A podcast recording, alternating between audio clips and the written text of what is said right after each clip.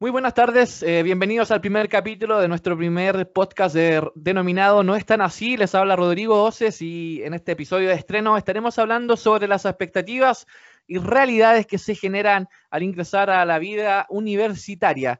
En este podcast, el día de hoy nos va a acompañar Felipe Piña. ¿Qué tal, Felipe? ¿Cómo estás? Hola, hola, ¿todo bien? También estaremos con Fernanda Over. ¿Qué tal, Feña? ¿Cómo andamos? Buenas tardes, súper bien. Y finalmente también nos acompaña Camila Fuente Alba. ¿Qué tal, Camila? Hola, hola, ¿todo bien? Hola, Rodrigo. Eh, bueno, tal como le contábamos, el día de hoy vamos a estar hablando sobre las expectativas y realidades que se generan al ingresar a la vida universitaria. Con Camila y quien les habla hemos tenido ya algunas experiencias universitarias anteriores. En mi caso estuve estudiando periodismo en una ocasión, también en esta en la Universidad de Concepción, y Camila estuvo estudiando licenciatura en historia también en la U de Conce y ahora cursa periodismo. Mientras que Felipe y Fernanda viven su estrena en esta etapa de la vida llamada la vida universitaria, donde se generan miles de expectativas, pero al final, finalmente las realidades parecieran ser otras, que las estaremos comentando con Camila. Es por eso que Em, en este podcast del, del día de hoy eh, va a arrancar Felipe Fernanda, quienes nos van a comenzar relatando cuáles eran sus expectativas al ingresar a, la universidad, eh, cuáles fueron lo que ellos pensaban antes de, entrar a la carrera, que supuestamente es lo que más querían, y con Camila luego estaremos hablando de las realidades que después uno se va dando cuenta cuando ya pasa un tiempo dentro de, la vida universitaria. Es por eso que vamos a comenzar con Felipe y luego con Fernanda. Felipe, em, quiero que nos cuentes primero tú eh, cuáles eran tus expectativas al ingresar a, la universidad y qué es lo que esperabas al ingresar a ella. Bueno, yo viniendo del colegio, ya con un ambiente todo más cerrado, mi esperanza era llegar a un ambiente que sea todo como más abierto sobre todo eh, con la Conce, como el medio campus que tiene, eh, ahí iba a tener harto para recrearme y recorrer. Y aparte, no, de la universidad que era súper buena, además del prestigio que tiene. Y mm, eso más que nada, en cuanto a los ambientes y aprender, que no ha sido mucho la ocasión en, este, en esta jugada online. Claro, y por tu parte, Fernández, ¿cuáles eran tus expectativas al ingresar a, la U? Bueno, yo por mi parte me imaginaba una mayor independencia, o sea, vivir sola de partida, eh, organizarme mejor con mis tiempos, mejorar así como todos los aspectos de mi vida, mm, pero aquí estoy. bueno, eh, no sé si quieres partir tú, Camila, o sea, hablando como un poco de las realidades que se generan eh, al, momento de ingresar a la, universidad, o, comienzo yo. ¿Te parece si comienzas tú? Ya, sin problema. Perfecto. Em, bueno, las expectativas que aquí nuestros compañeros comentaron son una de las más eh, comunes. Querer eh, conocer la universidad, el campus, hacer nuevas amistades, abrir un poco nuestra mente, porque en el colegio hay muchas realidades que dejamos afuera, pero mm, es un poco luego frustrante darse cuenta que no es tan así. Eh, aparte de este contexto online, la universidad, si bien te da mucho tiempo para sociabilizar, eh, te mantiene bien encasillado en lo que es el tema del estudio. No te, la organización de los tiempos no te da como para tener una vida tan, tan relajada como todos quisiéramos.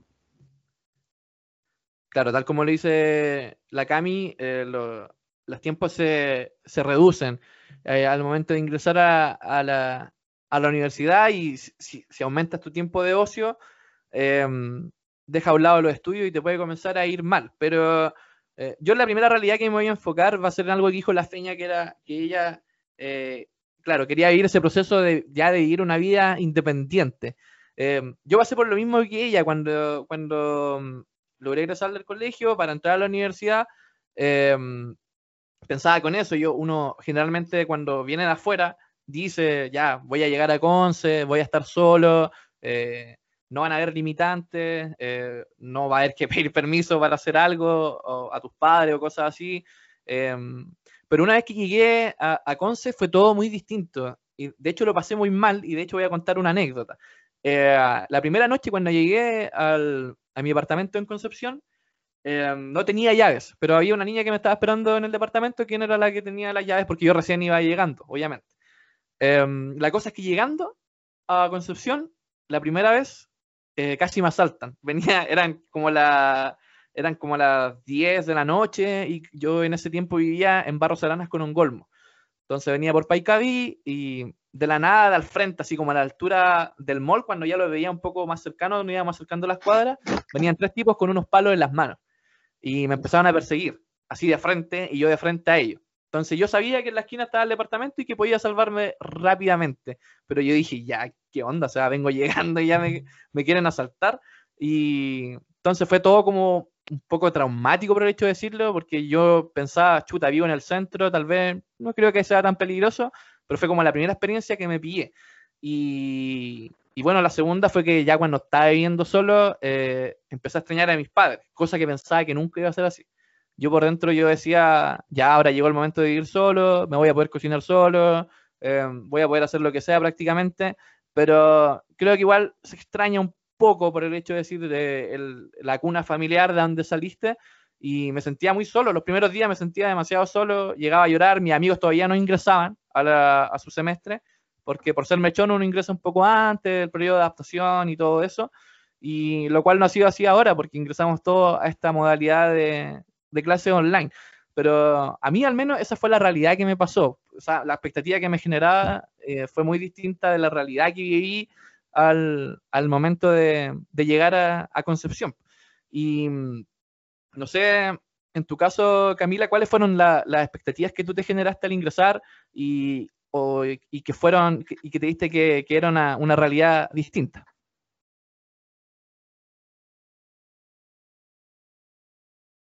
Bueno, eh, principalmente el tema de la organización. O sea, yo eh, salí del liceo, me tomé un año porque no quería estudiar otra carrera y, y di igual la PSU, pero no matemáticas no, no es lo mío. Entonces me di un año, y en ese tiempo todo cambió y quise estudiar historia. Y me preparé súper bien y como que idealicé mucho el llegar a la universidad y dije, ya voy a llegar, voy a ser mucho más madura, ya voy a estar como en otro ambiente, ya esto no es el liceo, eh, voy a conocer a más personas, voy a organizar mi tiempo, voy a tratar de estudiar más. No, no era tan de, de hábitos de estudio en el liceo, pero en mi mente decía que en la universidad iba a ser diferente, o sea, me iba a tomar bien en serio el tema del estudio. Y la verdad es que cuando llego a la universidad, por supuesto quise tomarme en serio el tema del estudio, pero la organización era un caos. O sea, yo decía, voy a comer bien, voy a dormir bien, voy a poder pasar tiempo con mis amigos, con mi familia, y nada, todo eso es un desorden. O sea, te saltas comida, no tenéis tiempo de comer, el almuerzo yo, por cuatro años en la universidad, no sé lo que es el almuerzo, no duermes bien, los horarios del clase no te dejan tener ni vida social ni ordenarte bien con los estudios, por ende tenéis que estar estudiando en la noche, entonces todo eso fue como, Dios mío, esta es la vida universitaria, no quiero más, quiero un día tranquilo y, no, no supe de días tranquilos estando en la universidad. Claro, yo creo que igual me pasó algo parecido y eh, igual me saltaba comida. Y habían días que no tomaba once o el desayuno, por ejemplo, porque despertaba un poco cerca de la hora de ir a clase y cosas así. Entonces, yo creo que la motivación es algo esencial de tenerlo en la, en la universidad. Y bueno, y, pasando a otro punto, eh, chicas, yo creo que algo muy esencial era lo que esperaban el, este año el Felipe y la Feña, que era ingresar a la U y conocer un mundo nuevo, conocer gente nueva. Y bueno, yo quiero preguntarle a ellos cómo ha sido esta experiencia con las clases online, donde no se ha podido permitir eso prácticamente. Em, ¿cómo, lo, ¿Cómo lo han vivido ustedes? Eh, claramente yo creo que no es lo que esperaban al momento de ingresar a su primer año universitario. Eh, pero llegó la pandemia del coronavirus que en un principio personalmente yo esperaba que era prácticamente una exageración, pero todos ya sabemos a lo que se ha llegado a convertir en, estos momentos y los números que ha alcanzado. Así que mm, en primera parte va a responder Felipe y luego la Feña eh, para que nos cuenten un poco em, cómo ha sido esto de llevar las clases online, eh, y de tener esa expectativa de lo que decía Felipe, de conocer el campus, conocer gente nueva. Eh, bueno, en tu caso lo has podido hacer porque eres de, eres eres de allá de Concepción, eh, pero cuéntanos, ¿cómo ha sido llevar este proceso de, las clases online? Bueno, yo creo que como todo igual, igual que los profes y toda la institución, nadie se esperaba esto, al final fue como algo más de improviso. Em, la verdad es que con las clases online no me llevaba muy bien y no, no creo que eh, no creo haber sido el único. Claro, yo eh, por ahí también influye un poco el, tema del aprendizaje, ¿no, Pipe? ¿Se cuesta un poco concentrarse durante las clases y todo eso? Sí, la verdad es que sí, sí. Eh, es difícil aprender a través de un computador. Pues si, si quisiéramos aprender cualquier cosa, lo googleamos y nos ponemos a investigar y escribimos y listo. Yo creo que la clase online le quita el 100% de ese feeling que había entre el profesor y los alumnos. Y entre los mismos alumnos que igual se, que se ayudan entre ellos y no, no ha podido ser tan así. Además de las desigualdades que hay en algunos casos, como las conexiones, los tipos de internet que tienen algunos compañeros, la, la, infraestructura igual, como por ejemplo los computadores, micrófonos, audífonos, lo que sea para poder realizar las clases también los ambientes, pues hay muchos compañeros que necesitan, que tienen que ayudar en la casa y no y es difícil hacer más de, más de dos cosas a la vez, poner atención a la clase y estar cocinando, cuidando a tus hermanos chicos. Claro, tiene mucha razón el, el Pipe en eso, yo creo que comparto igual, yo creo que ha sido un poco complicado llevar esto de, de, las clases online. Y me imagino sobre todo para ustedes porque con la Cami, claro, lo que hablamos, ya, estuvimos, ya tuvimos esa experiencia universitaria anterior, entonces sabemos cómo funciona un poco esto, pero igual cuesta adaptarse a este modo de las clases en línea. Eh, y por lo mismo que dices tú, yo eh, personalmente em, también me cuesta concentrarme un poco durante las clases, eh, me desconcentro un poco rápido o a veces no tengo tiempo para entrar y, o tengo que trabajar y cosas así. Y bueno, ahora vamos con la Feña y luego con la Cami que también nos va a contar su experiencia con las clases online. Y bueno, Feña, para ti la misma pregunta. ¿Cómo ha sido esto de, llevar las clases online que claramente no era lo que esperaba? Yo creo que igual de tu parte querías conocer el campus, conocer gente nueva, conocer a los compañeros y, todo eso, y conocer también la Facultad de Ciencias Sociales, que, que, para mí al menos es una de las más llamativas y más bonitas, donde conoces una diversidad de gente enorme dentro de la universidad. No, sí, obviamente yo esperaba así algo completamente distinto y es, es diferente el cómo llegáis a la gente a través de una pantalla como lo así en persona. También, no sé, el, el, lo mismo del ambiente para las clases. O sea, yo que vivo en una casa con ocho personas más, ¿cachai? Entonces, concentrarse es súper difícil. Además, era la, la, expectativa de ver el campo, ¿cachai? Recorrer todos esos museos de los que hablan los profes, y de los que todo el mundo sabe, o no sé, pues siquiera estar tirada en el pasto, pues, pero luego tenemos esto y uno está aquí en la casa y no es para nada lo que esperaba. Pues. Claro, eh, totalmente de acuerdo.